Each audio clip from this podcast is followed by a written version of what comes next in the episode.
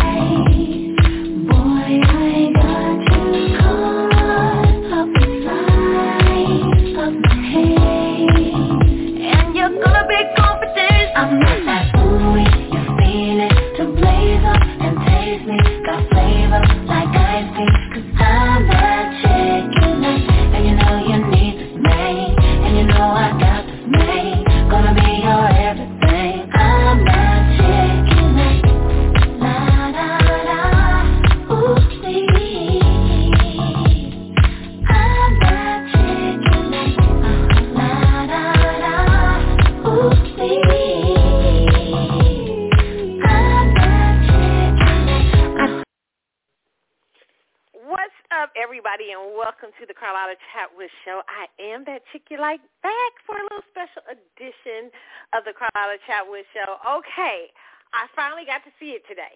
But so I had to do I had to do a review, a quick review, and come on. I'm going to talk about a few other things, too, on the show that I forgot to talk about yesterday today. But so it's more than just about the review for Aretha movie, but I finally saw the Aretha movie early screening. Uh, wow, respect. I know you guys are excited to hear what I have to say. oh.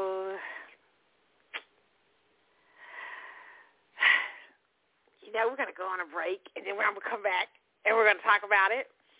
But first, you know, last uh, the the other day I didn't get to talk to y'all about some stuff I had for the show. I, it was a couple of stories that I didn't get to talk to you guys about, and I'm gonna try to uh, touch on them tonight. But first, we're gonna do the review because that's what you know, the main thing. So hold on, let me just see here. But yeah, let's let me just say this: we weren't totally off on our assessment of J J Hud. Okay, so we'll, we, that's about that's what I'll say about the Aretha story until I come back from break. But we're also going to talk about the uh, the party, Barack Obama's uh, birthday party.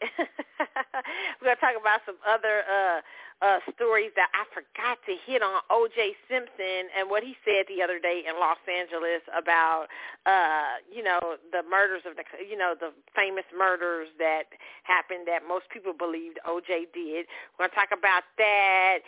And uh, I forgot to talk about Dr. Dre. So there's a couple of stories I forgot to talk about. So I'm going to talk about those a little later on in the show, hit up on those. But when I come back from break, we're going to talk about it I'm here for a special edition for the Aretha Franklin movie review, Respect, starring Jennifer Hudson, okay?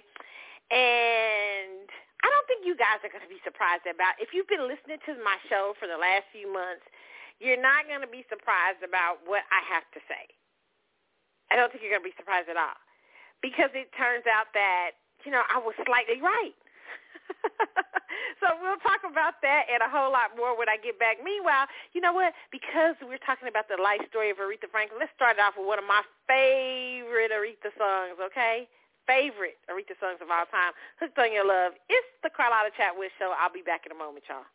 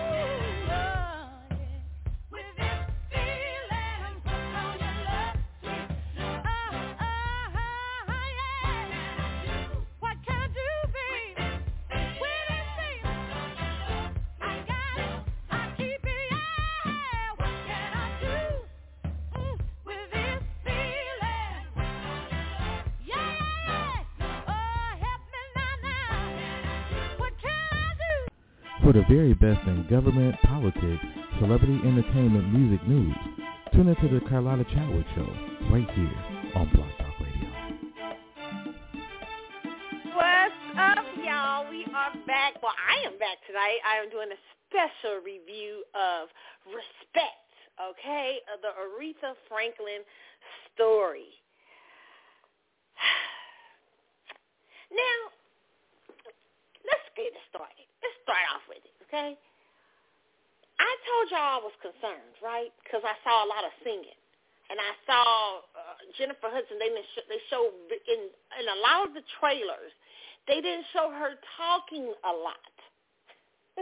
I said, uh oh, they're not showing her talking. They're showing her singing a whole lot. And I said, that I have to see the movie because that tells me that the her playing the role of Aretha Franklin probably is not so good. Um, here's the deal. Most people will probably like this film. I'm gonna probably I might be one of the few people who don't like it. Um and it's not that I don't like it. Let me just say this. There were let me start off. There's a couple of things I hated about the script. The script. I hate the screenplay. The the movie. The screenplay. I didn't like the screenplay, and I did not like Jennifer Hudson as Aretha Franklin. I really felt from the beginning they needed a newcomer for this movie. I felt as if it was the Jennifer Hudson show, okay? And it completely is going to be the Jennifer Hudson show she'll probably get a lot of love for this movie. She sang her way through this movie, like she sang her way to the Oscars. For I, I love Dreamgirls, and she she did great, fabulous in Dreamgirls. And Jennifer Hudson is a good actress. Okay, don't get me wrong here. She's a good actress, and she did damn good in Dreamgirls. Okay, but in Dreamgirls, she got that because she sang her way kind of to the to the um to the Oscar that supporting actress, right? So she's kind of doing the same thing on this movie. Somebody got it. Somebody said, you know what? We're going to have to sing her way through the movie. she's going to have to sing her way, excuse me, you guys hear me cough, but playing Aretha, she's going to have to sing her way through to so that the audience doesn't see the flaw of that Jennifer Hudson just wasn't a good fit for Aretha Franklin.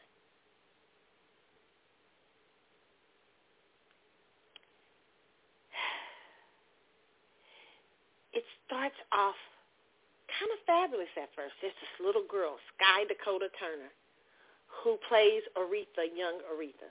Now, Skye doesn't look, little Skye doesn't look like Aretha, but neither does Jennifer Hudson. Okay, that's okay. But Little Skye does a hell of a job as young Aretha. Oh my God. And as and if you're it, listen, this is going to be a spoiler because this is a review. As the movie starts off, it starts off as Aretha has a child, and it's giving you the vibes of what it's like to grow with C.L. Franklin. You know, growing up, as C.L. Franklin was the T.D. Jakes of his day. Before there was a T.D. Jakes, there was C. C.L. Franklin. C.L. Franklin, Aretha Franklin's daddy, who was a huge preacher back in the day, paved the way for the T.D. Jakes of the world. Facts. Know, I knew this in high school. My grandparents were gospel singers, so they used to go around and travel, and they knew Aretha's sister Carolyn, and they, you know, and they used to sing, go to to Aretha's uh, church, their father's church, and stuff like that back in those days, and whatever. A lot of gospel singers and rock singers emerged like that back in the 50s and 60s and stuff like that. So I kind of know the story of C.L. Franklin. It was very interesting that they did kind of touch on those parties. now, I heard they were more ratchet than what they showed on this show. the famous C.L. Franklin parties where all the celebrities would be and everything. they did touch on it in this movie and, you know, showing Aretha would come sing and all of that stuff. Um, so it's very interesting that they do. They start off with that her being has a young child. Uh, we kind of get a, a, a, a, we finally get the the answers to about Aretha's childhood as far as her mother is concerned. we still don't get a lot of answers surrounding the kid's father. You know, there's always been controversy about Aretha's kids. The, was it the first one or two kids? People used to say the rumor was, okay, back in the day that you know it may have been. Some people, a lot of people thought that it may have been. um How can I say? What is it? What is it? Uh, uh, uh, uh, uh, child molestation. Like the see, people was thinking C.L. Franklin was a father. Some people were. That was a big, huge rumor because she was so quiet about that that what happened. But in the movie, it shows we see the answer to that, and it's not C.L. Franklin. Okay, because uh, Aretha was pregnant very young, like she's 13 or 14. Right. So uh, the, the, the young lady Skye, awesome. The little young girl. Listen, and the and the cast so phenomenal. Audrey McD- Audra Audra McDonald, who is played Billie Holiday on Broadway, and she's done a number of movies. I I can't say enough. Fabulous actress who plays Aretha Franklin's mom in this movie. Excellent. I uh Forest Whitaker I mean, what can you say? Forest Whitaker is gonna come, who plays C.L. Franklin. He gonna come with it. Forest Whitaker, fabulous performance has C.L. Franklin. Okay, I would not be surprised if he's nominated for something. Okay, um, a lot of the cast held Aretha Franklin up. I mean Jennifer Hudson up in this movie. Uh, but they they they in the part the beginning of the movie they tone they they zone in on these big, huge, fabulous parties that C.L. Franklin used to have at the house where they be drinking and partying, you know, and they in church and shit and drinking. and on the uh, and after church they drinking with all the celebrities like Duke Ellington, all these big people that uh, Aretha got to know. And you see this is a constant theme throughout the film. Like the, it's like who's who of who's who to let you know that Aretha's family knew this and knew who who who who who. And it was too much sometimes at certain points. But I understood what they were trying to establish how what Aretha grew up in.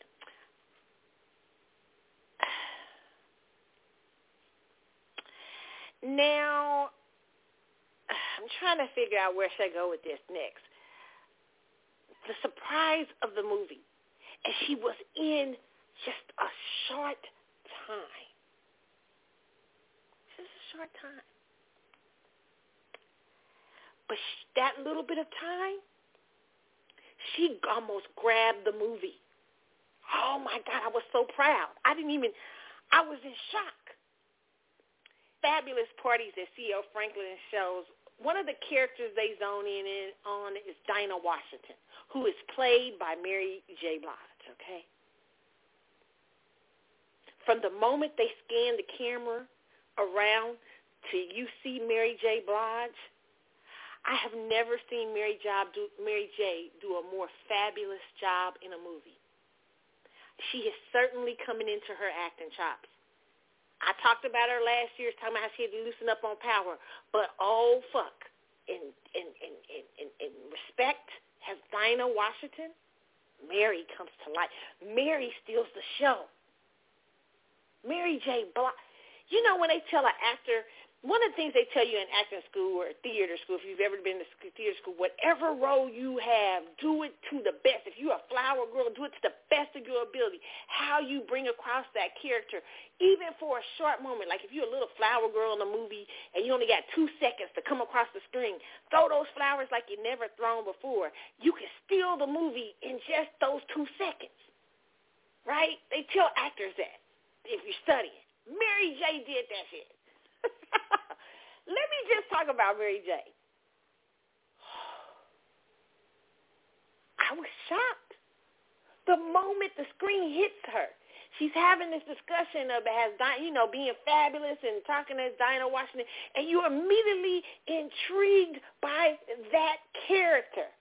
Later on, that character shows up as Aretha's grown up, and you know there's a scene in it where Mary J just comes to life. You know, where Aretha's getting ready to sing one of the, and I'm telling y'all spoilers. So shit, if you you haven't seen the movie, you're gonna see some spoilers. Okay, there's spoilers in this. There's a scene where Mary is uh, comes in as Dinah Washington, and, and Aretha's about to try to sing her song. And she throws over the table. And she doesn't like Aretha singing her song, but then she goes in and has a discussion with Aretha Franklin, and then that those with Jennifer Hudson has Aretha Franklin, and within those that little small segment of that movie, that first half of that movie belonged to Mary J. Blige. It was memorable. I was like, damn, Mary, you have come such a long ways. I am talking about Mary was fabulous. Okay, that she stole the show. That was to that little bit of scene. Oh my gosh, she was so memorable to, to memorable to me. Not only to the eye gate when her when the the camera pans in on her, she looks fabulous. But then the second scene is even more. It's it's great. I mean, I I just I love I love when I see an actor come full circle. Mary J, you have come Mary J. Blige has come full circle. Damn, y'all need to do a movie with Di- about Dinah Washington with Mary. Oh my God! If Mary can keep that, if what what I saw in respect, Mary was fabulous. Okay. Um, the next person I talked about the little girl Skye, awesome. Audra Audra McDonald has the mother, awesome. But the next fabulous actor, and it takes a moment. At first, you don't at first you're a little shooken. You don't really, it takes him a moment to grow on you, but Marlon Wayans.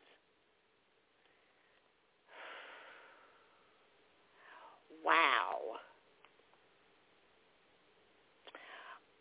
Wow and wow and wow. Marlon Wayans paying uh, Aretha's first husband, which I thought the screen, which I thought the script stayed too long on because the script only goes follows Aretha's life up to 1972, which I did not like because there is so much more to Aretha.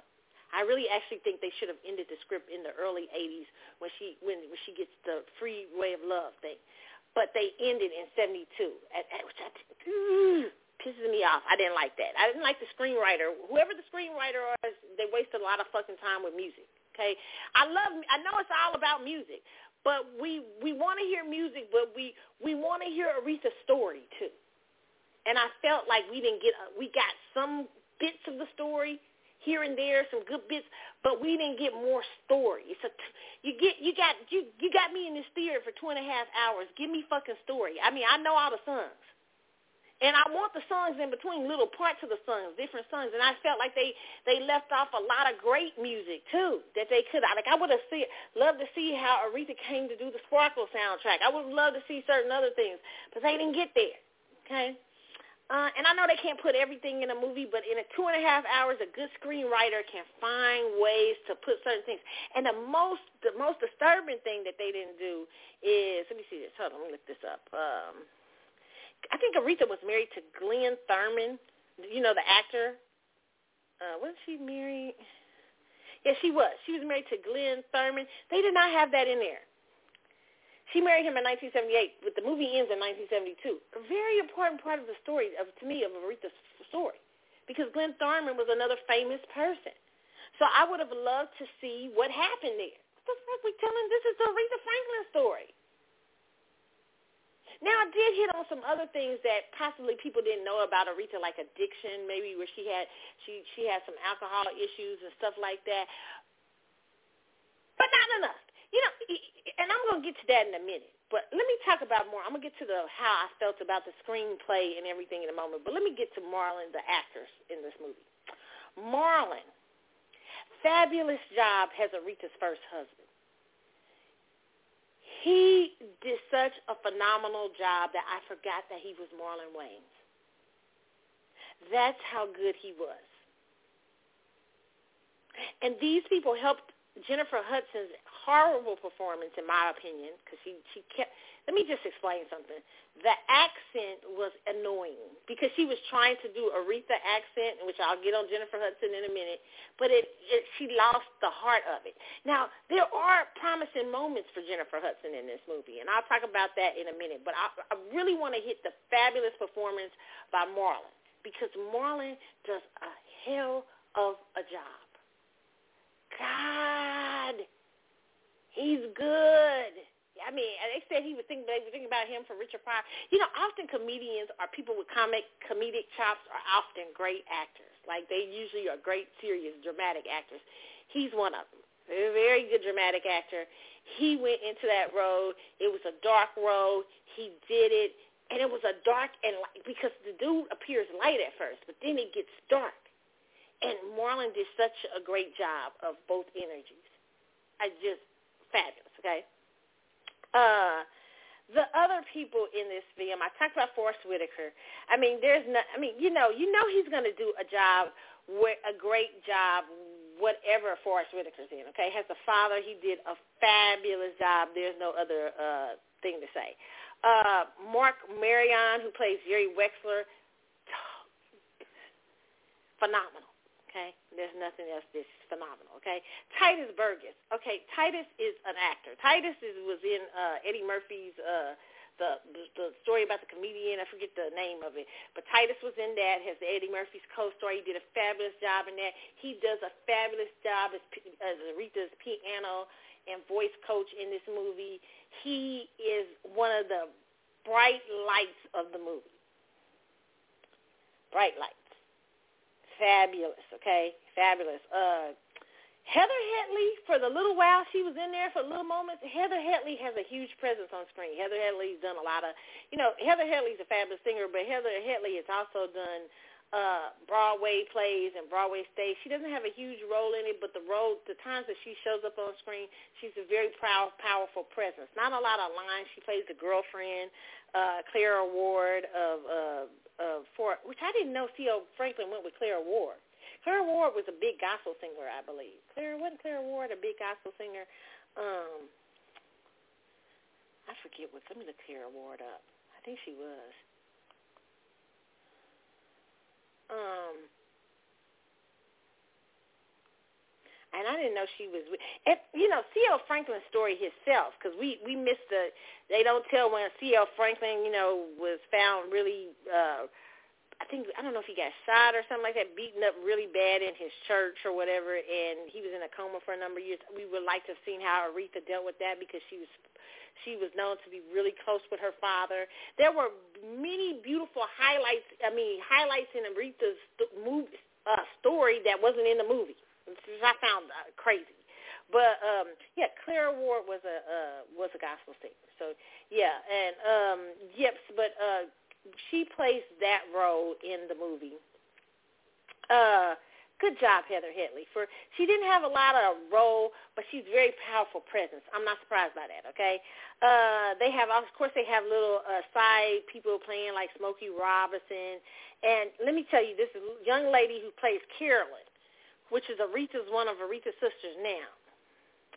I've always been told by the people in the gospel community, a lot of people in the gospel community and in the uh, music community that knew uh, Aretha back in the day they people said Carolyn was the songwriter. I mean, I'm just telling y'all what people said. People always said Carolyn was the main was the songwriter.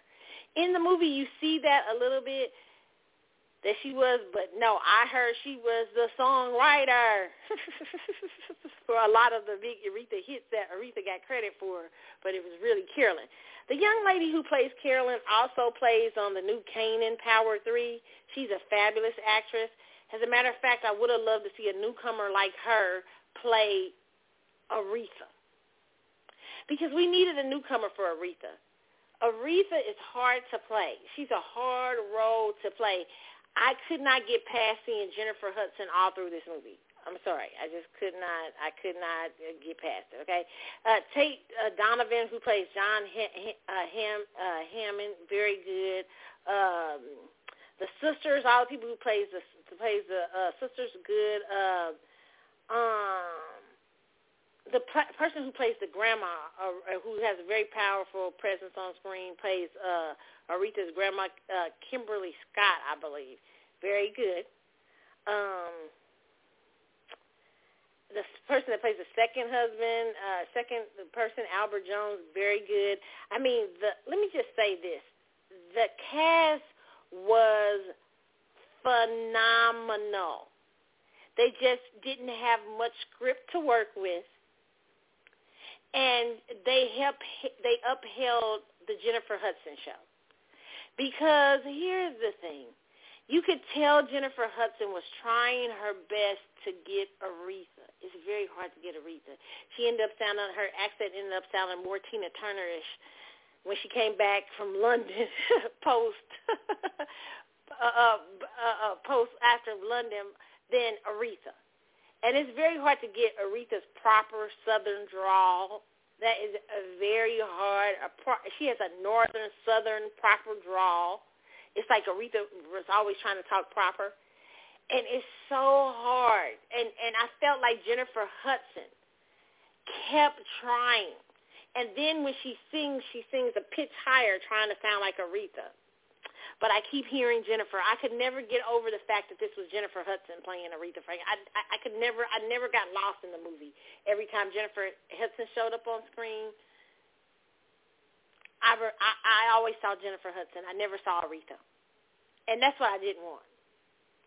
But the cast upheld the movie, bad script and all, they upheld it and they did a phenomenal job in uh, in doing the best with the script they had.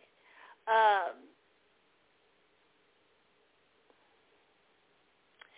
Jennifer sings a lot. There is a part, a middle part in the movie where Jennifer gets a little bit better. You see certain little movements that she has kind of Aretha-like, but there's a part they give her, they gave her, I think, just for the acting, maybe you know, the hope that she gets nominated for an Oscar, for, where she's uh, Aretha's drinking and stuff. So we see that part come in, and it's a, a, a, a sort of a powerful scene. That's the most powerful scene to me from Jennifer Hudson, besides her singing. And when she goes back to the church, uh, there's, there's, there's certain highlights for Jennifer in this movie. But Jennifer, in my opinion, was not a good choice for Aretha Franklin. She just was not. Uh, I'm going to say something. I have not seen the Cynthia Erivo uh, uh, movie because I'm not that into Cynthia Erivo. But I will say this. From the previews I saw of the Cynthia Erivo one, oh, I'm about to scare some people. I actually thought Cynthia Erivo might have did a better job than, than Jennifer Hudson. And I thought Cynthia Erivo was horrible in that too as Aretha Franklin. But I think she got Aretha, she didn't overplay it. Jennifer uh, Hudson is overplaying Aretha Franklin. And what we end up getting is the Jennifer Hudson show. And this is what people wanted, in my personal opinion. I think Aretha did not probably didn't want Jennifer Hudson at first. You know, Aretha was talking crazy at first. You know, when she was alive, she was talking about she wanted Halle Berry. Ah, you know, a good per, a poor choice would have been for Aretha too. If she just if she was a smidge younger, would have been a great Aretha as Audrey, Audrey, the one who played the mother, Audra McDonald. She would have been a great choice for Aretha too, because she's a master actor too. But she's she would have been a she and she looked more like Aretha. But I think if she's a little older, so it it didn't work. But if they would have gotten a newcomer that nobody knows, searched, I think we would have enjoyed. I would have enjoyed this movie much more, and I would have gotten lost in the story of Aretha Franklin. But Jennifer Hudson kept fucking distracting me the whole movie. That's the facts. Okay. Now the script also distracted me. The script goes from her young years to 1972 the script spends a lot of time musically on music songs, certain songs. Uh, we, you know, the early years when she was, you know, when she was with Columbia, it spends a lot of time there. Uh, it spends a lot of time on the first husband. Uh, it um, does give us a picture of Aretha having a problem with being, you know, kind of a, a little kind of fancy, maybe a little promiscuous lady. You know what I'm saying? It does highlight that. Um, it does highlight that her father was not a perfect guy, which people always knew about C.L. Franklin. Um,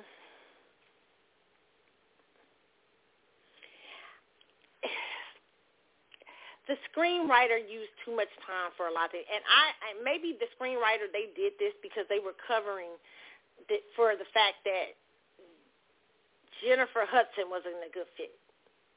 So instead, they made it a musical because I felt like it was more of a musical about Aretha Franklin than a movie, you know, because I felt like we was getting a lot of mu- songs. Like we got whole songs, whole ass songs throughout the movie, like four, five whole, for whole ass songs that could have been used for more story. Like I like a piece of the song, like you, you get a little, like we get a verse, like and then you know a little chorus, and then boom, it goes to the next thing. But we kept getting whole songs and stuff because they know that's where Jennifer shines. Um, but I would say she kind of wasn't shining that much in that because she kept trying to sing in that high octave sound. The gospel part she really shined in, but with, she kept trying to mimic Aretha, and it was just. Now, most people are to see this film are not going to notice the little things I noticed, but I, you know, I'm a Aretha Franklin fan, and I know how Aretha used to do her interviews and everything like that. And it was, um, it, here's the thing.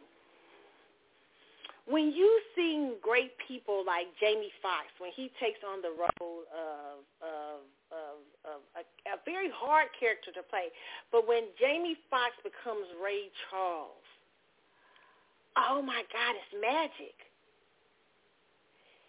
Jamie doesn't just mimic Ray Charles like a comedian. You know what I'm saying? He embodied Ray Charles. Uh, when you see uh, that young lady, Adria, Adria, Adria, what's her name? Andra Day, who played Billie Holiday. She literally, like, oh my God, she the script was the script wasn't shit, but Andra Day, Andra Day, was that her name? Andra Day made that film great because she she was the she embodied Billie from the voice to the movements. Oh, great! She didn't even look like Billie, but she was. I mean, she, it was like the spirit of Billie just jumped in, right? Oh, that's magic when that happens because you forget. Like I thought I was looking literally at Billie Holiday. I forgot it was Andra Day. You don't forget it's Jennifer Hudson in this movie. And maybe that's what they want you. It's like, here's this thing about Jennifer Hudson, okay? And, and I don't want to diss Jennifer Hudson because I'm a Jennifer Hudson fan. I like even the last a couple of albums, okay? I know a lot of people didn't, but I did. But there's this constant push to push Jennifer Hudson. like to constantly put, even in the wrong roles. Uh, yeah, no, she wasn't good as Aretha, and I'm just gonna say my truth. I don't think she was great as Aretha. I think she did a a decent job for what she had, but I did not like her as Aretha Franklin. Uh, and you know when you get those people like when you get like Denzel embodies Malcolm, even though he doesn't look like Malcolm, him, he just he he just lays it all on the table as Malcolm X. You know, it's like uh who uh who who who who was somebody else that uh does a great job. Um was it Queen Latifah played somebody one time and it was was it Bessie Smith or Rosetta Tharpe? I think it was Bessie Smith Oh God, if you guys are hearing, I'm hearing it. I got this loud thing out here. If you guys are hearing this loud uh, motorcycle or whatever, but but she did a great job. I, you know, I, I think that that you you have to when we're talking about such a character like Aretha Franklin, who was very flat in her being, who carried herself in such a really uh, majestic, very loud way, but yet very toned like she was being both at the same time. Like Aretha was loud, majestically, how can I say it? Majestically flat. That's what I call it. And what I mean by majestically flat is that she was uh, uh, very fabulous in a very quiet way but she overly tried to be that. It, it's it's like it's hard to be. It's a hard character to be, and she was that all through her life. So Jennifer Hudson could never grasp it in the movie. So if I was the director, I would have just told her to or stop trying to be Aretha and just go ahead and embody yourself. Use your voice. Use your your your everything, and just tell the story the best way you can. The mimicking of Aretha did not work for Jennifer Hudson at all the script was bad because the script went too short of a time to 1972 when Aretha had so many other things that happened in her life after 1972 from, you know, the marriage to Glynn Turman, when she re-emerged on the scene with, uh, I think that would have been a great place to end it, when she re-emerged on the scene when she had her first hit, big, big hit in years, when she did, um, what was that? That song, Freeway of Love, and it was her big comeback. I would have loved them to end it on that in the 80s.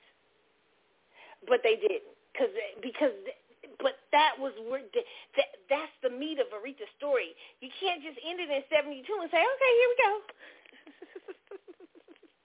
I know they like to. I mean, the early part, and uh, you know, here's another thing you get from Aretha's story. You get the fact that the Aretha Franklin uh, uh, estate and Aretha Franklin approved this movie, and here is the bad thing about that it's hard to, for people to tell to live in their truth, right? Because you see gaps in the movie. I I noticed gaps, like gaps where strange gaps were, like they didn't want to answer the question. Like the, you know, like when Aretha's father gets hurt in that church. I think that's in the late seventies or something. I mean, we we we need those are all highlights of Aretha's story. But it's almost as if they didn't want to go there. Okay, and so I feel like biopics should not be done unless you want to have a real ass come to Jesus move uh, uh, a moment, meaning that you want to lay your story on the line. Like if your daddy was them parties was wasn't just because uh, you know people were saying mixture of things about them parties back in the seventies with Aretha's daddy. Some people were saying they was uh, orgies, and I, I ain't saying they was, but people were saying it was some dirty shit going on. and them Christian church parties with with all them jazz artists and R&B artists and all that stuff. I would have loved to see the real deal. I like to see Aretha coming down singing, and we did see a very major thing that happened to Aretha. I'm trying not to give y'all spoilers because of those parties. So we know that there were skanky people there, okay? But to me, I like to see the real grit and bones of stuff and how it happened. I like you to give me the gritty story about you. Now, we did get some grit about Aretha. We do see a certain part that Aretha gets full of herself at some point. We do get that. We do see that in the film and stuff like that. But to me, it was it was like they was just holding back. Like we don't want to tell. We want to tell just enough, not too much. Oh, we trying to hold back. It was like they were still trying to protect the the protect you know what I'm saying? And Aretha's gone. You shouldn't be protecting now. At this point, tell a good ass story. And that's why I like when you do bi- uh, biographical biofilms. It's important to not, to me, I feel like you have to go to all sources. People who didn't even like her, you have to go to all sources to get a real good ass story. Like that's just you just got to do it. You can't you can't have people like, uh, she was kind of stuck up. No, if you was a mess, if you was doing all kind of ish, you got to tell the story because that is part that is real. That's who you are, and that's why I even said I don't want to ever see a Leo a Aaliyah bio. I said I don't want to see an Aaliyah Aaliyah pick about Aaliyah biopic again because I, I don't know if her family's ready to have that real thing about who she was. Like if you was having a hard ass time, like I feel, I feel. Here's here's what I think. I think when I get Mary J. Blige's biopic one day, when Mary J. Blige does a biopic, I believe we gon' we ain't gonna get all the shit, but I think we gonna get enough, just enough real shit. Mary gonna tell you because Mary's never has not always been so secret. Now, will we probably get the stuff that J- Jaguar Wright was talking about? probably not. But I would like her to do that. I would think Mary probably would. Mary might address that because Mary is a very real person. She she's very she's been very open about her struggles and stuff. So I suspect we would get a hell of a biopic. You know what I'm saying with the with the real shit. but I don't like people giving biopics and you still trying to protect your like you you still trying to protect like you trying to show yourself. Well, I might have did a a little bit of crack. when you really was doing a whole, you was doing crack every day. right? You know, like like I want you. Your story needs to come through in a realistic way. I did feel like they tried to hold back a lot of the story. There's still a lot of things shrouded in mystery, and that's why they kept it from that one time period to a certain time period. But you did learn a little bit about more about Aretha that maybe a lot of people didn't know. Now I knew a lot of that stuff because I used to hear the the, the stuff back in the day, but a lot of people may not know that stuff. Okay, so you know that's why I say when they ever they do a biopic on Motown, and that's gonna be the best biopic ever. But the truth is, as a matter is, Berry Gordy gonna have to be willing to tell his shit. Okay. I mean, the grime and all. I, that's the one. You know, that's why I always laugh about Dreamgirls. I said Dreamgirls uh, would pale in comparison of the real story of Motown. The shit I used to hear about Motown. oh, the stuff they was doing in the 50s and the 60s. It was crazy. Oh my God. David Ruffin. Oh God, you got David Ruffin and the Temptations and they shit. You got the the Supremes and they shit. You got Diana Ross who was allegedly going with Berry and Smokey. you got what you you got you got uh, and you got you know Florence and them not being happy, you know, when Mary, when when Diana becomes the big supreme, then you got uh what else at Motown? You got Marvin shit, Marvin, Marion Barry's sister. Oh my God, Lord, please do a story. The story of Motown. Somebody convinced Berry Gordy to tell his truth, and we ain't even talked about Berry Gordy in the first wife shit that was scandalous too. Okay, the first wife that allegedly helped him build up Motown.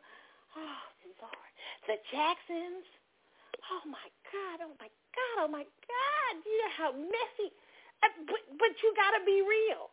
So that's how great films are made. And I feel that a, a respect was just always on the edge of being great. Like it was, eh, eh, I want to be great, but I can't. I want to be there's great moments, but it always kind of comes out in a dud.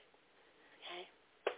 Now, I won't tell y'all not to go see this film because I think you should, in respect to Aretha. Okay. However, I do believe, uh, from what I've heard, I'm going to go back and watch it now. I'm going to give Cynthia Erivo a chance, and I'm going to tell my truth about Cynthia Erivo.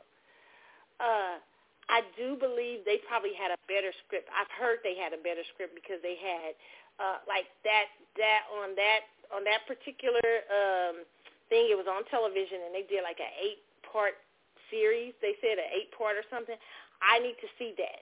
I'll have to see it to really be sure. But from what I've seen so far, I just did not like Jennifer Hudson. Has that was the the biggest one of the biggest mistakes in the screen and the uh the script the screenplay was not that great, and the time that they and I really believe that the screenplay was not that great because they tried to uh, make it uh, a musical for Jennifer to sing her way through because you know when Jennifer appeared talking in that accent, that Tina Turner accent, it was a lot.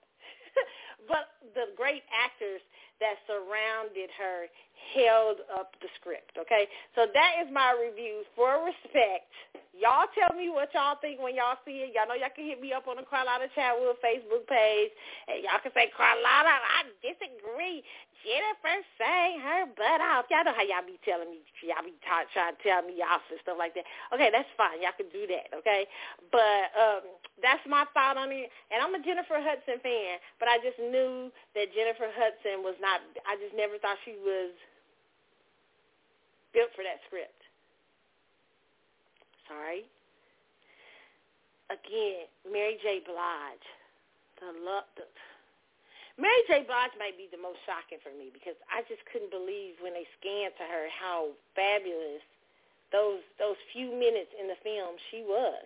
She was great. Great. Shout out to Mary J. Mary J, you stole that film for like ten the ten minutes you were in it, five to ten minutes you were in it. You stole the screen when you showed up. You stole every time you showed up. You were it. You you have literally come into your own. She was the most shocking part for me. I do believe they should do a, a film if Mary's ready because she looks like she's ready now. The way she stole the screen time there, she she should play Diana. They maybe they should do a biopic about Dinah Dinah Washington and Mary should play. Mary was great, awesome. All right, you guys. When I come back, I'm going to get touch into a little bit of uh, the stories I was supposed to talk about yesterday. I forgot them. I'm going to hit on a couple of more of them stories, and we're going to talk, and then I'm going to end the show. I'm going to end this early because this was just for a review, okay? But let's listen to uh, another, what's okay? We got another Aretha song, one of my favorite Aretha songs. What we got? Okay.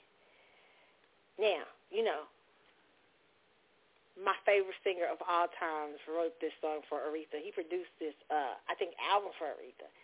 Jump to It, Luther Vandross produced and wrote. It was one of Aretha's number one R&B songs after a long period of time, too, okay? Jump to It album is bomb, okay? And you can hear, if you listen to Jump to It, you can hear Luther. You can hear that sound, him in the background, doing the background, because he did some of the background vocals, too.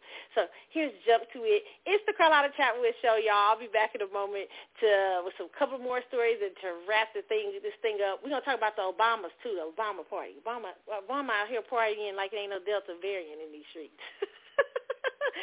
all right, all right. So here it is. Jump to it. I'll be back.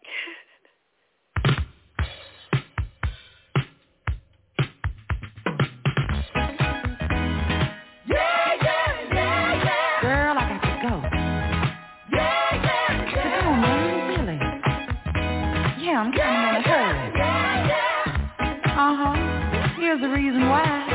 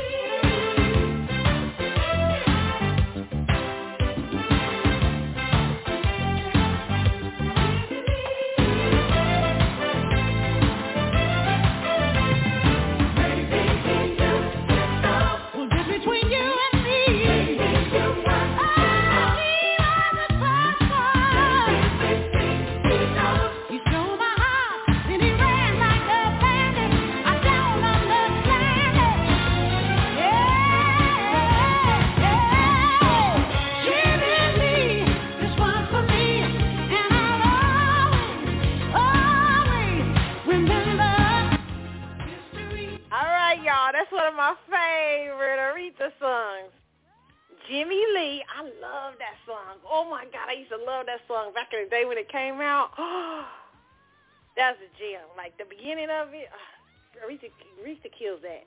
That's a good album. I think is that on the Freeway of Love album?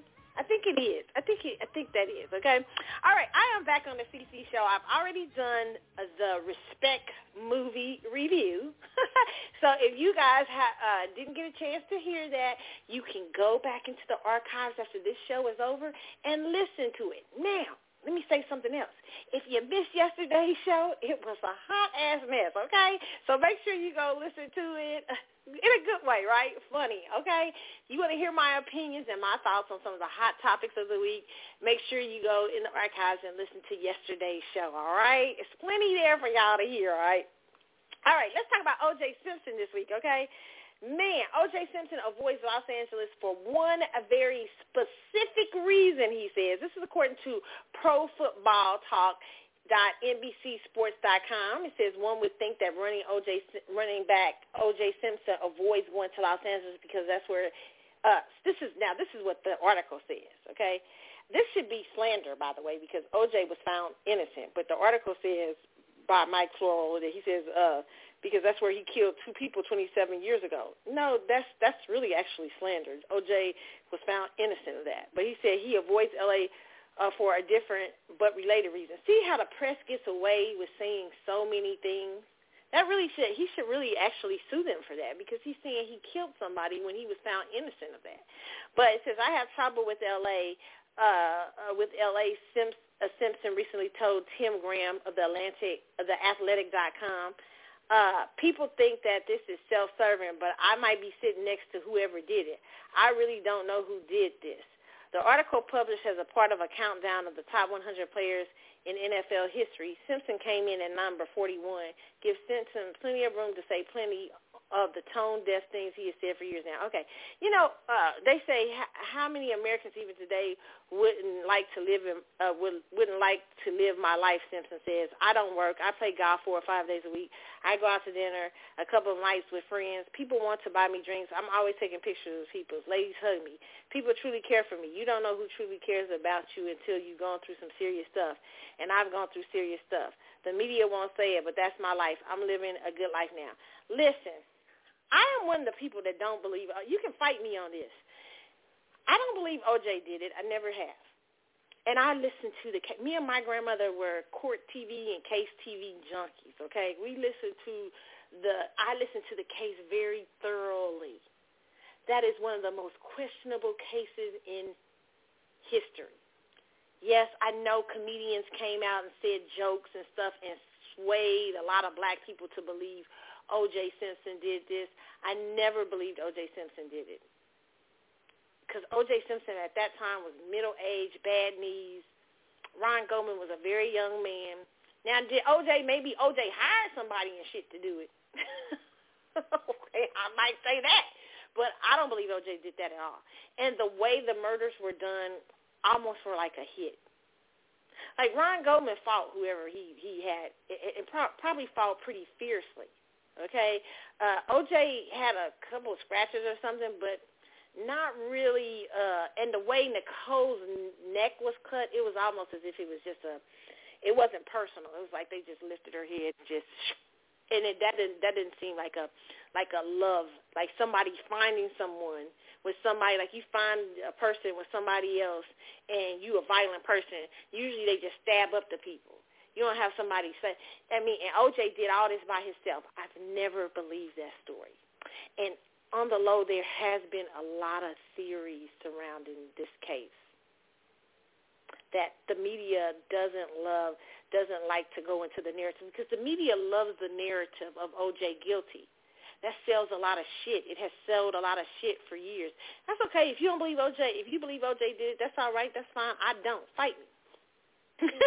I never have thought he did it. I thought he got a bad. It was a bad thing. I thought oh, was OJ probably abusive in his his relationship with Nicole. Yeah, probably was, but I I didn't see enough to uh kill her. I don't believe OJ did that.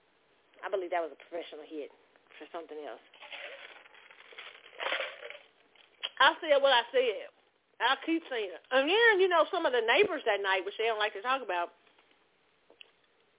saw other people in the, on the street that night. Neighbors claimed to see, and listen, if OJ done that by himself, neighbors probably would have heard. Nobody heard anything. There's a lot to that case that is so messed up, and it's people that have for years made money off of this theory that OJ did it. They've made, they put all kind of bullshit up. I remember watching Johnnie Cochran. People never love to give Johnnie Cochran his his his flowers. Johnnie Cochran was a hell of a lawyer, as smart as smart as ever. Johnnie Cochran just did a hell of a job. First off, on a case that was very shaky. And in the 80s, it was it was just something, you know, people loved the idea of this black dude, this big black football player killing two white people. Oh, and his ex, his poor white ex-wife. It's just the scenario. It, it's just it's one of the most racist, diverse cases in history.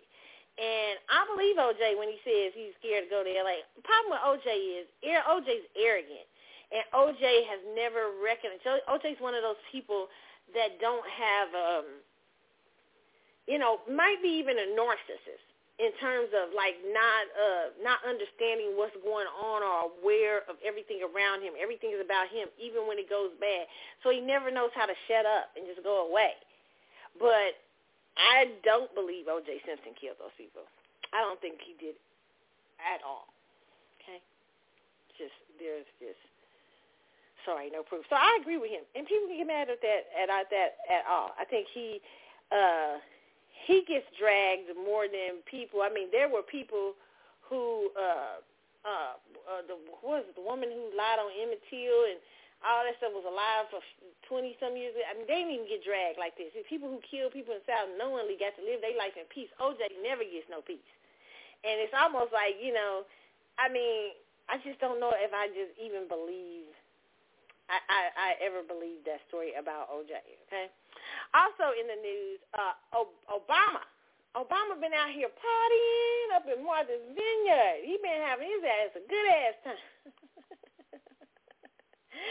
All right, they said uh um uh her music happy birthday uh, her music was at his birthday party. He had all kind of people there hanging out. I mean, you know, of course he gonna have all the uh uh the people in the know. I mean, how long have you known her? Her ain't been on scene that long. You just inviting people to your birthday party now.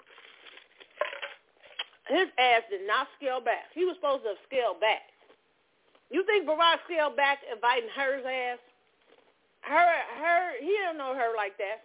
He just want to invite the hottest people. His ass, and then he had um. They said people was people was taping, so they had to, you know, they were showing that it was a maskless party. Like he had people there with masks. Allegedly, people, some people are saying people weren't vaccinated and all that, but they on they, they on TV telling your ass not to have no parties, telling you not to be safe. I say party like it's Barack, like you Barack. That's the new thing. Party like you, Barack. Barack didn't give a shit. He had Martha's Vineyard without probably a, with, they say a scale back party, probably with 500 to a 1,000 people in there, and I and, and, and had a good ass time. so they can't, they don't need to be telling you shit about not going to see your families at Christmas because they ain't vaccinated or getting together and stuff like that. Barack had a full ass party. This is according to Boss They said there was a long and extravagant list of guests invited to celebrate former President Barack Obama's 60th birthday. However, some invitees were abruptly cut from the guest list due to growing concerns about the spread of Delta variant. Bullshit. It was probably people who weren't coming anyway. That's my personal opinion. A-list celebrities, musicians, politicians began rolling into Martha's Vineyard Friday afternoon ahead of the big celebration, but unfortunately a majority of former Obama administration officials looking forward to the reunion after an isolated year were nixed from the A-list crowd. Now, I can't believe that. Like administrative people, because they nixed that. I would do because they want the celebrities there, okay? Uh, that sucks, but it's Obama's birthday, so technically he can do whatever he wants. Some of the big names invited to the festivities were Jay-Z and Beyonce, of course. Uh, although it's unclear if uh, they attended, I couldn't believe they didn't attend. ATR, her, John Legend and Chrissy Teigen, of course, the usual suspects, okay? George Clooney, Jennifer Hudson, Erykah Badu. Oh, God, please. Oh, my God. His close friends, they he don't know her anything like that. You know, all I say is the new thing is party like it's Barack. I mean, damn, get the Delta variant in these streets. Party like it's like you Barack. Go on and have your birthday party. Go on and have your uh Christmas party, your Thanksgiving get together. Barack ass did. and I'm sure he didn't scale down. Just be safe. Wash hands. If you feel like people need to wear masks, okay, all that stuff. But Barack had a full ass party out here trying to make people think he scaled down. Hilarious. All right, let's talk about Dr. Dre. Did I talk about Dr. Dre yesterday? Because I don't think I got to Dr. Dre's daughter's homeless and said he re- and said he refuses to help her. And this is according to Yahoo.com. They say Dr. Dre's oldest daughter has shared that she is currently homeless and not receiving any help from her hip-hop mogul father. Latoya Johnson, 35, told the Daily Mail that she is living out of a rental car and during and doing Uber Eats, DoorDash, and working a warehouse job to make ends meet. She said her father, who is worth $800 million, sidebar, stop. Now, come close, dear. Nicole cleared that up for us. I mean, they love to throw around this billion-dollar shit, you know? I mean, everybody's a billionaire nowadays. I mean, you guys are literally making billionaire sound easy. But Nicole schooled us on game. She said they literally have, Dre has 240 million in cash available. That's more than a lot of people, right? That's a lot of cash, okay? but the rest is in assets. Okay? And you know, is that really 800 million? We don't know. You know, assets is questionable. I always tell people when you got that much in assets, like when they when they call you a billionaire for mostly your assets, I always laugh because you know it's like the game of Monopoly. You know, have you been in the game of Monopoly when you've had to sell off your mortgage and shit? I've been play I played with real ass Monopoly players, like when you playing real hard, right? Because one of my favorite games, right? And where we where we we've been gangster with it. Like we we robbing people. We want that. We we breaking them down, bankrupting them. All right. And when we get them bankrupt, we like they got to trade off mortgages, and we saying that shit. We ain't giving you uh what you think that shit's worth. You we'll buy for this much. You need cash. Shit. You, I know you say it's worth a thousand, but I give it to you for five hundred. I'll take it off your hands for five hundred. That's in life. That's real life. So some of this shit, when they be telling people they worth a billion dollars and stuff like that, uh, it's an estimate. Uh, especially with that Forbes shit. Y'all know Forbes. We just, I don't know. It's, it's questionable. But the fact, because, you know, they be falsifying papers and shit for Forbes. Forbes be estimating and all that. But, you know, Dr. Dre shit, I mean, like, you know, maybe when he sells off a piece, it's not as much as this. It's just an estimate, okay? You know, it's not as worth as much as probably they think, all right? Because I don't want y'all to get out here thinking that people just run around here being billionaires. Like it's, I mean, I mean, I like the idea of people making a billion, but it's like almost, I, it's almost a like, it's starting to be a thing where it's starting to be just way too much. Oh, I'm playing music. I didn't even know I was playing music. They said I was playing. I was playing music. Sorry if you guys been hearing the music in the back. Oh my God, I've been playing music in the background. Okay, sorry if you guys have heard the music in the background. Okay, I just turned it off. Okay, all right, but getting back to Latoya. Uh, she has spoken to the media about him. His lawyer has said that my dad doesn't want to help me because I've spoken about him in the press. She said, I feel like I'm damned if I do if I, and I'm damned if I don't. Johnson said she has continually tried to reach out to him but cannot do so personally and has to go through his team. Johnson hasn't seen her father in 18 years. Damn. Even when he was hospitalized due to having brain aneurysm in January 2020, Johnson said trying to see if he was okay was like pulling teeth. Johnson, who moved from Las Vegas to California in hopes of finding a better job. Girl, now how you going to move to Las Vegas to Cal? A better job in California? Mm. Okay uh, uh, find a better job. Said, due, and, and it's more, it's higher cost of living in California. Said due to her financial struggles, she is falling behind in her rental car payments and fears she will lose her car soon. Girl, Why not move from not from California to someplace like Texas or someplace like you know places where you can get jo- and the cost of living is low. You don't need to be in California and Vegas. Shit. Uh, it says, but she said uh, sooner or later they're going to take the car. Uh, Johnson, who is a single mother of four, said due to her current hardships, her four children are currently staying with friends, and she tries to gain some stability. Listen, let me just say this, okay? She's a grown-ass woman. Dr. Dre has and I and, and, some of the rumors was that you know there was a reason why he wasn't giving. You don't know what these kids are grown kids are doing. They could maybe he was giving them money and they've been me- messing it off on things and stuff like that, and he's just tired. I don't know, or maybe Dr. Dre don't really care. But whatever the case is, she grown. She grown out in these streets. And you know, at some point, you got to find your own way. Now I know Daddy got two hundred some million dollars in cash, but he also got an ex-wife who is trying to her damnness to get it. Nicole, Nicole, Nicole, Nicole count coin. Nicole trying to get them coins. so here's the thing. You know, when you grown like that, try to straighten up your life on your own you might find that he may reach out to you and try to help you when he sees you doing better on your own, when he sees you doing your own thing. But if he doesn't, tell him. Okay? Sometimes if people don't got to help you, parents don't have no obligation to you after you grown. That's real shit. I had to tell one of my family members this. Don't nobody got no obligation. I tell a family member who think her parents got all that got to be obliged, uh, uh, uh, obligate her. No, you grown. They ain't got to do shit for you. But be be glad for the things they do do. I feel sorry for it. Now I'm gonna tell you, if I had a billion, you know, and I had kids out in these streets, I would think I'd probably feel funny. You know what I'm saying? I try to say, hey, you know, put them under a strict regime or get make sure they got a place to stay, uh, pay it out of my pocket.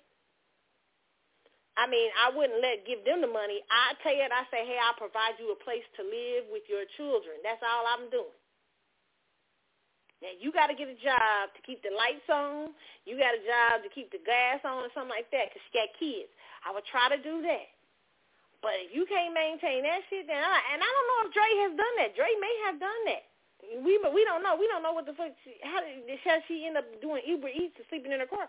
We don't know how she how she done did this. We don't know if he been helping her all this time. So I'm not ready to criticize him for this. Okay, especially when grown ass people. Talking about I didn't to call my daddy, my daddy, and you damn near forty. What time it is? And I'm for family helping family. Ain't nothing wrong with that. Family should help family, but sometimes we don't know how much people done help people and then they talking shit because they and saying he ain't gonna help me, but maybe he done helped her a thousand times before. So we we just really don't know the all the story to this. Okay, so you know, yeah, I, I can't I can't really be saying nothing about grown ass kids. Okay, speaking of grown ass kids who want to get out from under their daddies, Britney Spears. Was that a good segue? Britney Spears' ex-bodyguard Fear Star is seeking to end conservatorship too soon. Uh, somebody thinks like me. Britney, this is according to uh, MSN.com, okay? It's saying Britney Spears' former bodyguard worries about what might happen if the star is freed from her conservatorship. Fernando Flores, who was hired to work for the toxic hitmaker in 2010 but quit eight months later, has said he feels very protective of the star despite no longer working for her. Britney has been under conservatorship since 2008. He wasn't there that long, though. And while the former police officer acknowledged the conservatorship does have its faults, he thinks giving Britney her freedom back will be damaging to her mental health. Speaking about the Free Britney movement, which seeks to end the 39-year-old's conservatorship, he told the Sunday Mirror newspaper, I feel very protective of Britney because I remember how vulnerable she was when I was looking after her. Her state of mind meant she was always at risk of being taken advantage of, and I fear that's happening again. I do too.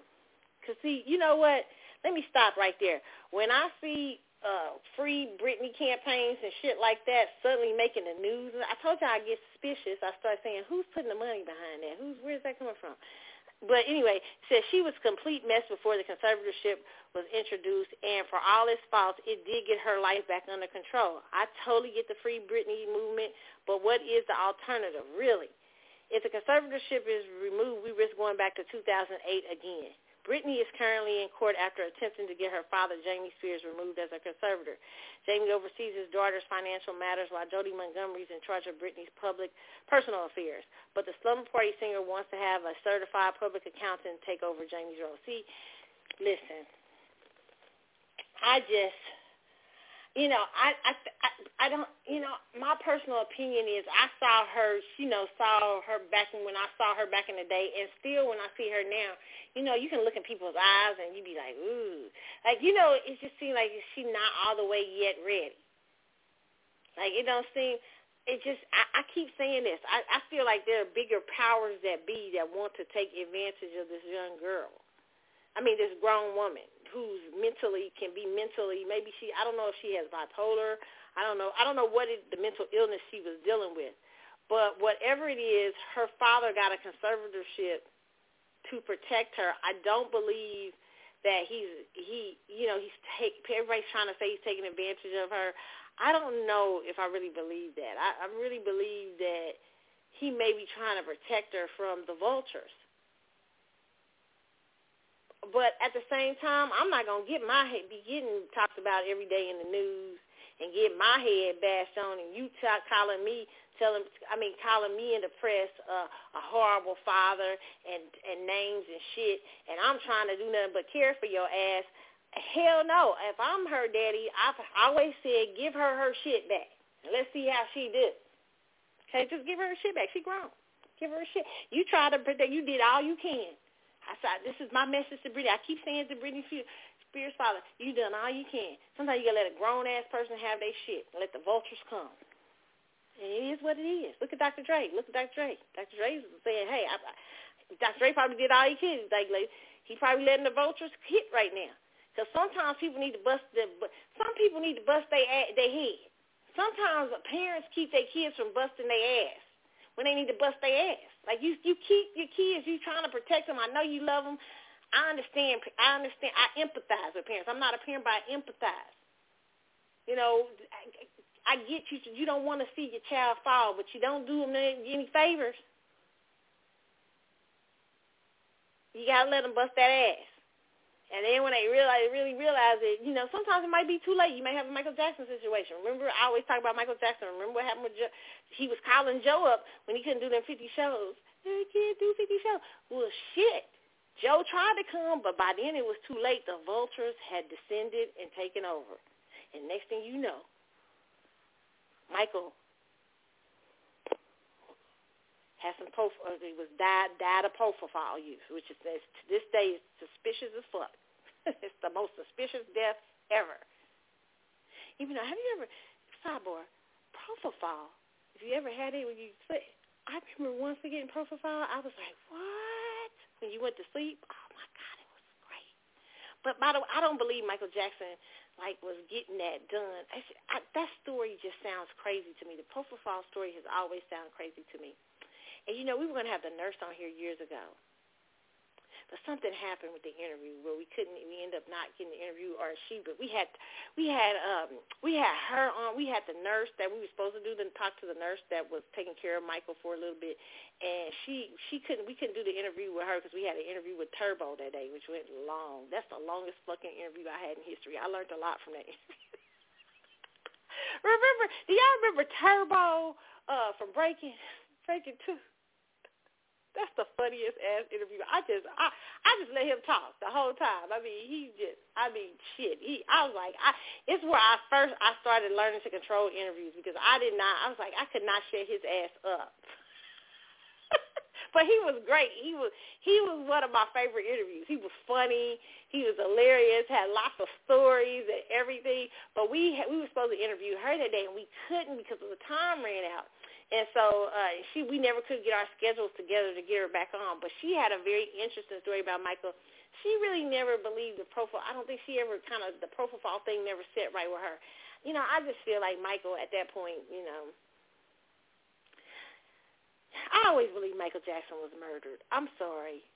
You know, I don't even believe Prince died on his own. I'm a conspiracy theorist. I think Prince was murdered. I mean, like, who the fuck finds somebody in the elevator? You know, has to, unless he would kill himself.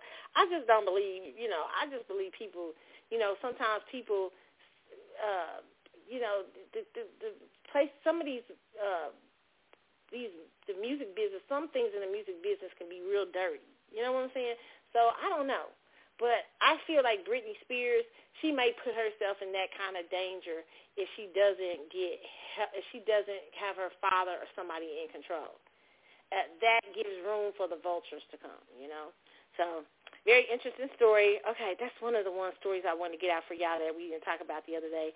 Also, uh, Kenya Moore pulls the plug on marriage to Martin Daly. Okay, Kenya. I thought Kenya was already divorced. You mean to tell me Kenya ain't divorced from Real Housewives of Atlanta? I thought Kenya's ass was already gone. I thought she already done this. oh God. I thought Kenya was divorced. Is this no? Oh, she finally decided to divorce. Okay, so they saying Kenya is uh going to seek primary custody of her child. This according to RhymesWithSnitch.com. Okay, I just thought she was already done. I, I didn't know she was still messing around with this dude, or they were still married. I I didn't know that. Wow, interesting. Okay. Um what other story was that? Vanessa Bryant's uh, mother's lawsuit has been settled. Okay, I want to read that. I wanted to talk about that. Uh, Vanessa, they're saying last year the mother of Kobe Bryant's widow filed a lawsuit against his estate claiming, this is according to RhymesWithSnitch.com, uh, claiming Kobe promised to take care of her for the rest of her life after accusing her daughter of cutting her, her off. Uh, Vanessa Bryant and her mother have settled the case. Vanessa Bryant's mother, Sofia Laine, claims she had a nanny been a nanny for Bryant and children and a personal assistant to Vanessa for more than 20 years and was owed a compensation in the amount of $96 per hour for a total of 200 Day, $200,000. Now, according to reports, Vanessa and her mother have settled the case and details will remain confidential. Listen, you know what? First off, I don't mean talk about nobody's mama, okay? Because I understand, you know, I don't mean talk about nobody's mama, but her mama ain't shit, okay? To do that to her after losing her child and her husband in less than a year, I don't give a fuck what he promised you. Damn, give it a minute before you sue your daughter, who's probably going through emotional turmoil. What kind of fucking but you know what? I know why Vanessa gave her the money. She probably like just shut, leave her, just leave me the hell alone. Like you know, like because she probably know a lot of shit, and she's probably gonna be writing books and telling stories. So you just settle with her ass, okay? You just settle with somebody rotten like that that would tell their child stories, tell stuff about this. Because I know she that's what's probably was coming next in my conspiracy theory here. She was getting ready to probably sell books. This was that probably was a little blackmail case in my opinion. And it, Vanessa just said, you know what, give her the fuck what she want and get her so she can get out of my life. Probably sealed the, you know, probably, you know, kept her from selling stories. And you know what? I would have gave. I wouldn't even went to court for this because this court stuff is a waste of time. Just give her some money and send her about her damn way. Make her sign uh, NDAs and all that. That she make sure she can't she can't tell or sell no stories, sell no books. Now she, if you scandalous enough to go after your daughter, this is the sad part. If you scandalous enough to go after your daughter after uh, less than a year after losing her husband and child in a helicopter crash if you scandalous enough to do that, you scandalous enough to tell other people the story to have them sell it. sad. Some sad shit. Okay? Family, I can tell you right now, family sometimes ain't shit. I tell people this all the time. You know what I'm saying? I, I'm not a person that believes blood, thick, blood, blood is thicker than water. If you got a good family, blood is thicker than water. But some family members, blood ain't thick. Blood don't mean shit to them. Yeah, so so sometimes you gotta cut people off regardless of them being family or not. I am for people cutting off a family member. I will cut your ass off with the quick. I'm a Scorpio. I have no problem in cutting that ass off. you can ask family members who I've done it to. I will be cold as hell, okay? Because why? Because if you treat me with disrespect, I don't care if you you are auntie, a, a granny, a mama. If you disrespectful, you disrespectful. And nobody has to put up with disrespectful family members, especially after losing a child and a husband. Damn, and come sue me. hideous, and you should be comforting your child and helping your child through her shit. But nah, you up here, I got they promised me money and trying to sue. This horrible shit. Horrible. That's not cool. I don't care what she did. anyway, what's the next story? I had another story. This is a text. Oh, Amber Guyger's ass. Amber Guyger. Amber. Amber. Remember Amber? Amber who killed the man who accidentally in Texas walked into a man's apartment as he said and ate ice cream on his couch minding his own damn business. Amber Guyger, the police officer, accidentally walked her ass. Well, no, she said she accidentally went it her ass into his apartment, talking about it was her apartment, and shot this man sitting on the couch eating his ice cream, and killed him in his own house. Amber ass has been trying to appeal. I knew it. I knew it. All that praying and forgiving. Forgive Amber, please. I said that ain't the place for the forgiveness. Forgive her in private. Don't be hugging her and stuff. It, it, people, they remember they was giving her the Bibles and all that stuff when that was a place for justice to be dispersed. But meanwhile, as soon as as soon as she got her ass sitting in jail, she trying to appeal. Anyway, but it says, this is according to Bossip.com, uh, uh, it says the evidence is undisputed. Texas Appeals Court upholds murder conviction for killer cop Amber Guyger who shot Botham Jean. I mean, damn, you only got 10 years. Calm your ass down. You probably be out in five. Serve that time for taking that man's life. According to AP, uh, AP, Amber Guyger, the killer cop who fatally shot Botham Jean, days behind bars will last a lot longer since her recent day in court Thursday. A three-judge panel in the 5th District of Texas heard Guyger's appeal and ruled that there was sufficient evidence for the jury's guilty verdict. Jurors in the trial felt so uh, trial fell so hard for the blonde hair and white tears that they gave her a measly 10-year sentence for shooting her neighbor Botham in cold blood. It is a disgustingly light slap on the wrist, but the court appeals upheld her conviction. The incompetent killer cop claimed that she mistakenly entered uh, Jean's neighboring apartment instead of her own and thought the 26-year-old accounting eating ice cream was somehow a dangerous intruder. Her lawyers agreed unlawfully, ent- uh, uh, unlawfully enter Jean's home was a reasonable mistake. So shooting to kill a black man minding his own business should be chalked up to negligence. The panel of judges saw through the rancid, racist, pathetic excuse. Uh, this says that she was mistaken as to Jean's status as a resident in, in his own apartment or a burglar in hers does not change her mental state from intentional or knowing criminally uh, or knowing to criminally negligent. The judges concluded that the 23-year, 20, in their 23-page opinion, we declined to rely on Guyger's misconception of the circumstances leading to her mistaken beliefs has a basis to reform the jury's verdict in light of the direct evidence to her intent to kill. Okay, they say she still has a few more chances to get out of serving her extremely short time in prison. She'll be eligible for parole in 2024 under her current uh, sentence. And her defense attorney can still ask for uh, Texas to a court of criminal appeals to overturn her conviction. I mean, the nerve. This is the girl y'all was giving Bibles. The judge was giving Bibles to and shit. You know what I'm saying? I mean, I don't got no problem with forgiveness and giving a Bible. I just think the courtroom is a place of justice. And she already had gotten a light-ass sentence for walking into a house, somebody's house. Can you imagine you sitting in your house, eating your ice cream, minding your business, minding your business. And here comes somebody through the door, just shoot you. And then turn around and try to tell people it was an accident. I thought it was my house. And you know what they did? They proceeded to go through his house. Let me tell you what some of the media did. And they, and you know, he was a good boy. He was an accountant. He was going to church every Sunday. But you know what they focused on? The fact that he has some weed in his house next to his bed. Fuck, what the fuck? So what? This is his house. Nobody talks about her ass when she smoking that night when she entered into his house. But they folk try to find some bad shit on him. I'm like, what the hell is this? It don't matter if he got weed. I don't care if he had crack cocaine sitting right there by his dresser. She came in his house while he was eating some ice cream. And now she got nerve enough up here trying to get a pill. See, his family was hugging all on her. Oh, you, we forgive you. Uh, look at her. She ain't been in jail a good two years and already trying to get her ass out. Ain't that something? That's the nerve. Unbelievable.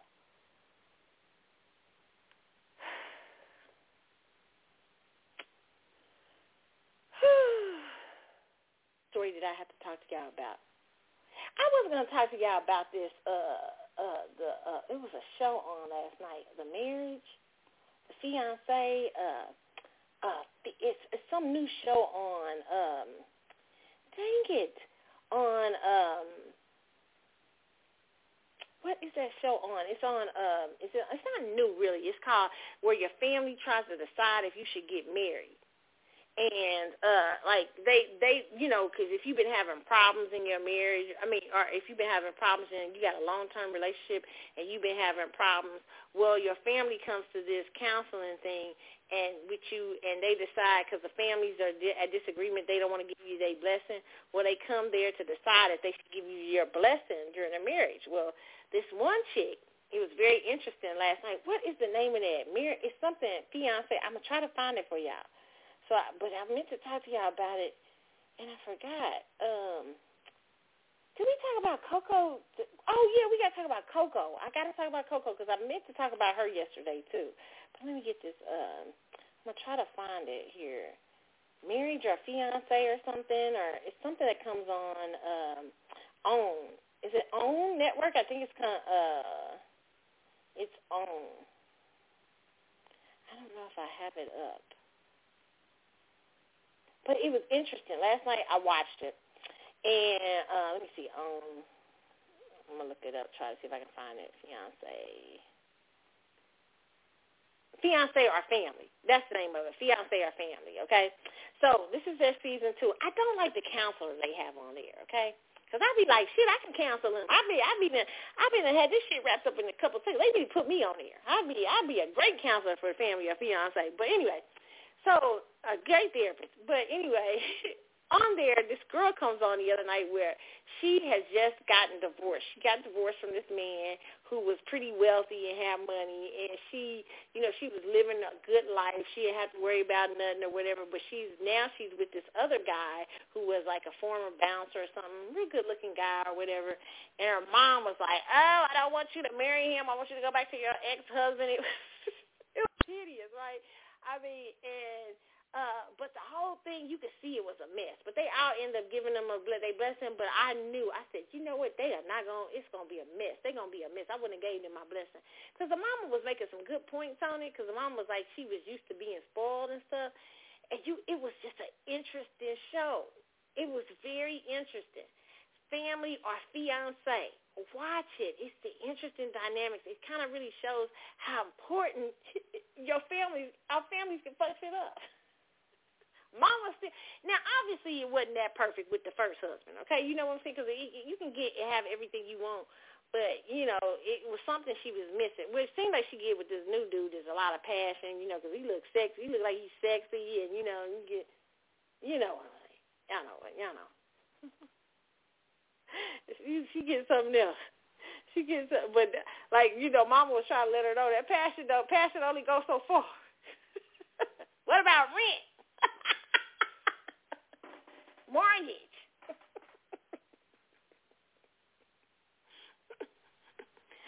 Red bottoms. Cause she's one of them bougie girls, right? Uh, what else? My mom was throwing out all those stuff. You know, what about? Hey, you got to think about all this.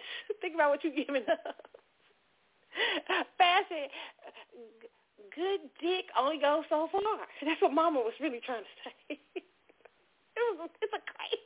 It's a good show. I was so if you guys haven't seen this episode, Family or Fiance, it's I think it's the first episode of season two. Y'all gotta watch it. It was really interesting. I I meant to play it yesterday for you guys. The um the uh oh God is it is it let me see is it do I have the thing up? Let me see if I have the uh thing up from it. I might play a preview.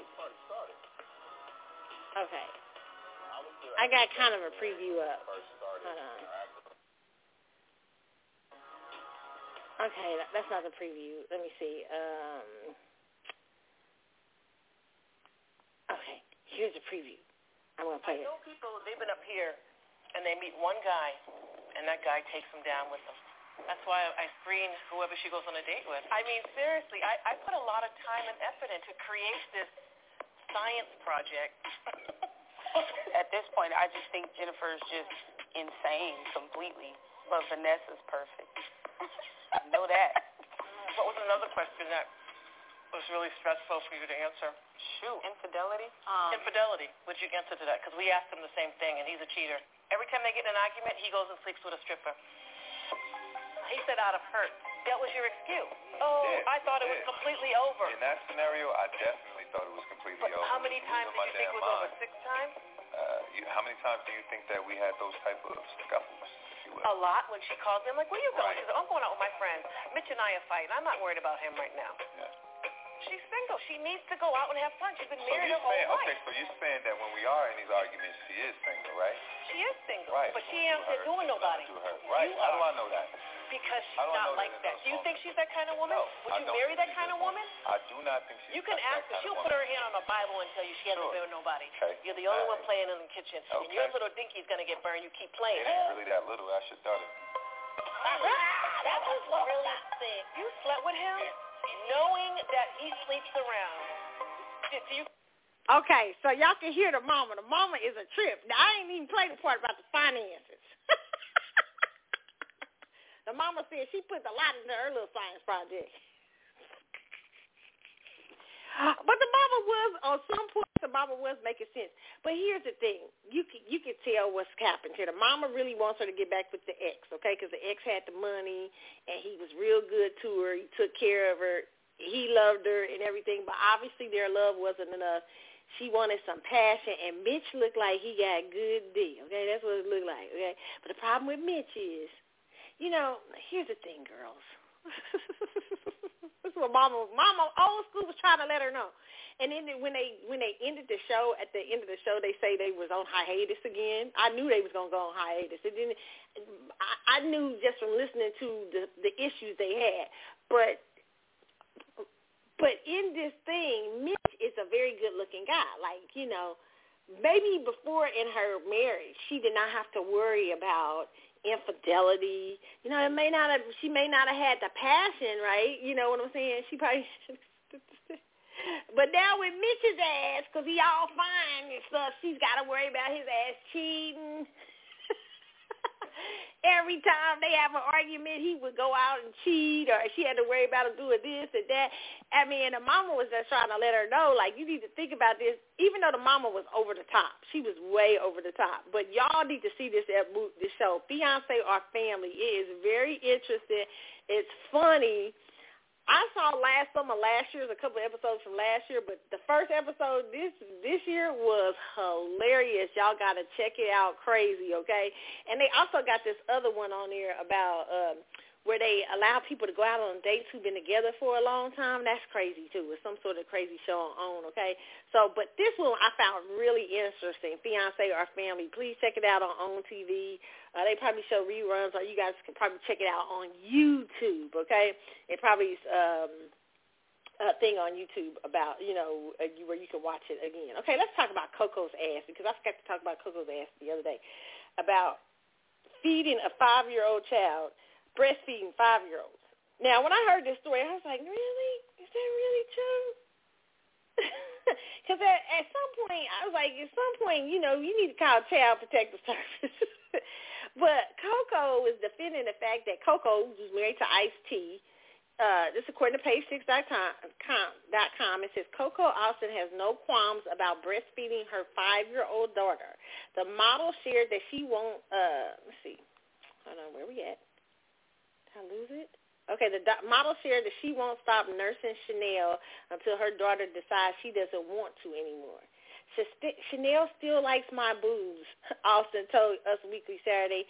It's a big bonding moment for a mother and your child. The former Ice Loves Coco star 42 acknowledged that her and her husband Ice T's little girl also eats steak and hamburgers, but likes a little snack every now and then. Why take that away from her? What? If she doesn't want it, all right, that's where you stop it, she said. But I'm not just going to say no. Ice T defended Austin's breastfeeding last year when their daughter was nearly four years old, saying it was a way for Chanel to get close to her mom. Really? sucking on her titty and she got teeth? What the fuck is wrong with people? Now that's a way to keep your child codependent. She's got full ass, she got big ass teeth. She looks like her daddy. She got big ass teeth already. No. We call it family bed, Austin told the magazine. We have Chanel for all, uh, have Chanel and all four dogs. Given the crowded space, Austin admitted it takes a toll on her and her rap, the rapper sex life, saying they can't be really spontaneous anymore. What? When I heard this, I was just like, this is why kids are so fucked up today, you know? Because you got motherfuckers out here trying to feed kids, breastfeed kids at five with full-ass teeth in their mouth. I mean, it, you know, that got to hurt. Don't that hurt? Oh, my Lord. You know, my grandma told me this story. And I kind of remember it. I have little short memories to the time I was like, even when I was two, I can remember little things. That's crazy. I have a good memory like that. I remember being in my stroller. These when my grandparents used to have this, they used to have this gate that would keep me from going down the steps. And I just remember sitting in my stroller. I have this memory as far back sitting in my stroller, just looking at that gate, like figuring out how to get it open. I'm not lying. I can see myself right now. I have a memory that far back. My grandparents always laugh. I even have a memory of my uncle pushing me around the stroller around this table. You know, and my grandparents are like, yes, that happened or whatever. But it's flashes of memories, right? And so my grandmother tells me this story, and I said, dang, I kind of remember that. My grandmother says that when I got almost two, like my ad, little ass would try to go in and fix my bottle. She said she knew at that time, what the, she said, uh-uh, it's time to get her little ass off the bottle. She going in there trying to fix her bottle. When you going in there trying to fix your damn bottle, it's time for your little your ass to come off your bottle. When you got full ass teeth in your mouth, you don't have no business. Nobody has no no little baby has no no grown ass kid. No no no not grown. it's not a kid. No big ass kid has time to be sit, sucking on your titty. At this point, it's child abuse. I, I'm serious. It sounds a little creepy at this point a grown ass, a big ass five year old talking about she need a snack every now and then. What the fuck? What kind of shit's going on? No, Ice T, come on now, you just can't do. Y'all gotta stop this. This is this is not helping that child. Five years talking about bonding. Oof, that's scary, ain't it? Oh my lord, I hate to end. Is that my last story? God, what in the world? What is going on around with the in the world? I think that's my last story. It's, for, it's about Tito. Oh, we're going to end it with Tito. Let's end it, end it on a happier note. Tito Jackson. How Tito Jackson cast a love spell on the Kardashians and Kamala Harris. Okay. Music's royal family has joined forces with the queens of reality TV. Tito Jackson recruited his kin's own legendary lineage uh, and the Kardashian Jenners to celebrate the newfound moments in the solo spotlight. For more than half a century, the world has been under the spell of the Jacksons. With the launch of the 67-year-old's disarming new blues album, Under Your Spell, Tito continues the magic. Star-studded video for his uplifting uh, debut uh, single, Love One Another, actually features cameos from a slew of familiar faces, from Chris Tucker to Magic Johnson.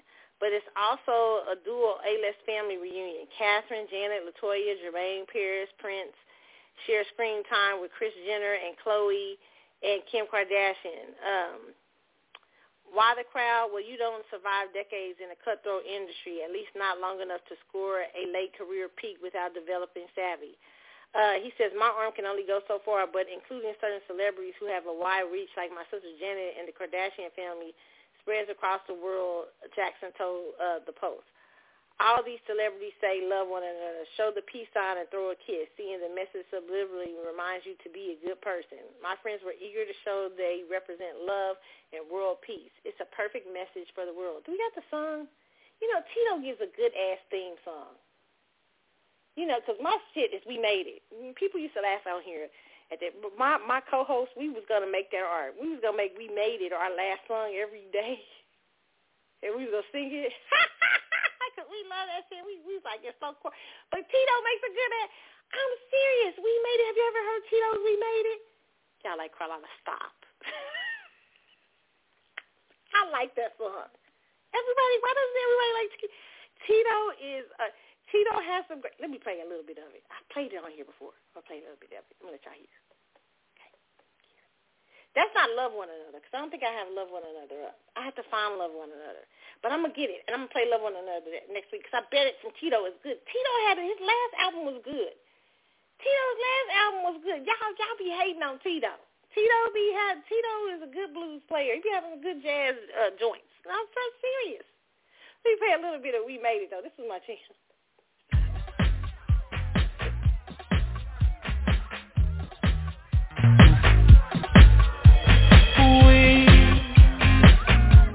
We're never the limit until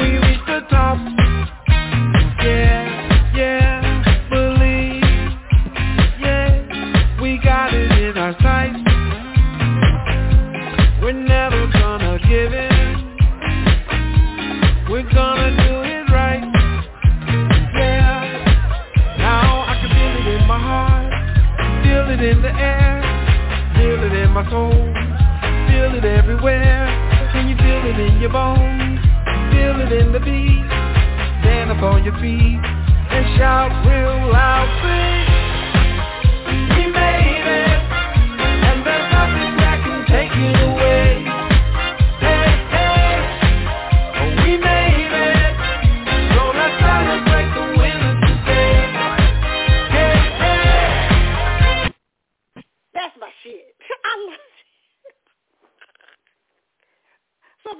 Said, your ass like heart don't lie too.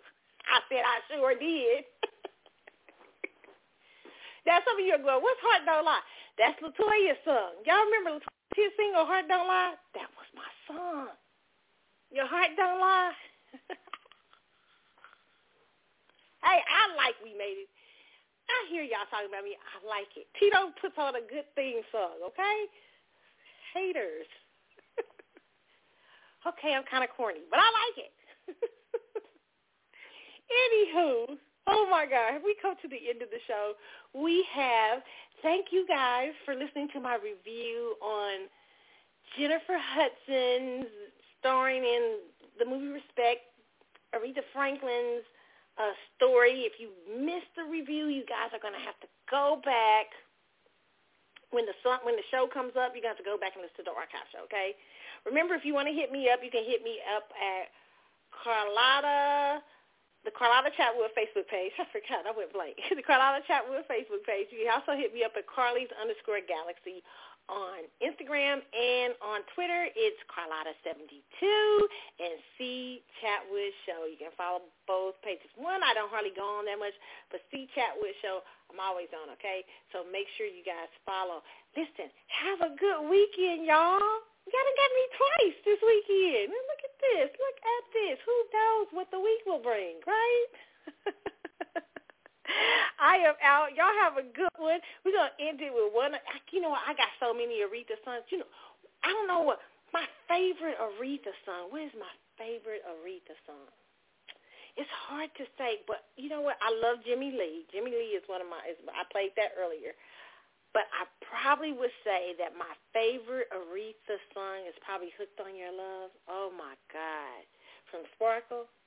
That's my shit. I love that song. I mean, Aretha has so many joints, but that Hooked on Your Love, woo.